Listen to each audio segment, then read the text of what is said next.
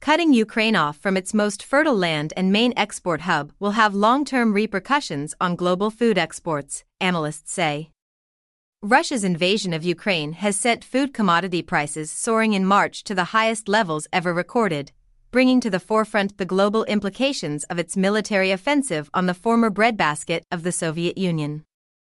As Moscow refocuses its military efforts on Ukraine's east, readying massive forces for Part 2 of its offensive, analysts have warned a Russian takeover of Ukraine's ports and most fertile stretch of land will have repercussions on Ukraine's food exports to be felt the world over.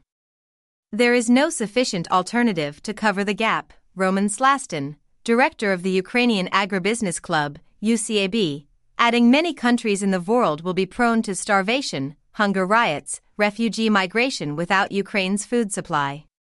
The former Soviet nation was the world's sixth largest exporter of wheat in 2021, with a 10% share of the market, according to the United Nations, as well as one of the world's top exporters of barley and sunflower seeds.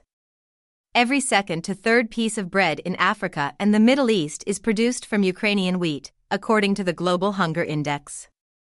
47 countries had high levels of hunger in 2021, and the war in Ukraine is estimated to bring this number to more than 60 countries in 2022.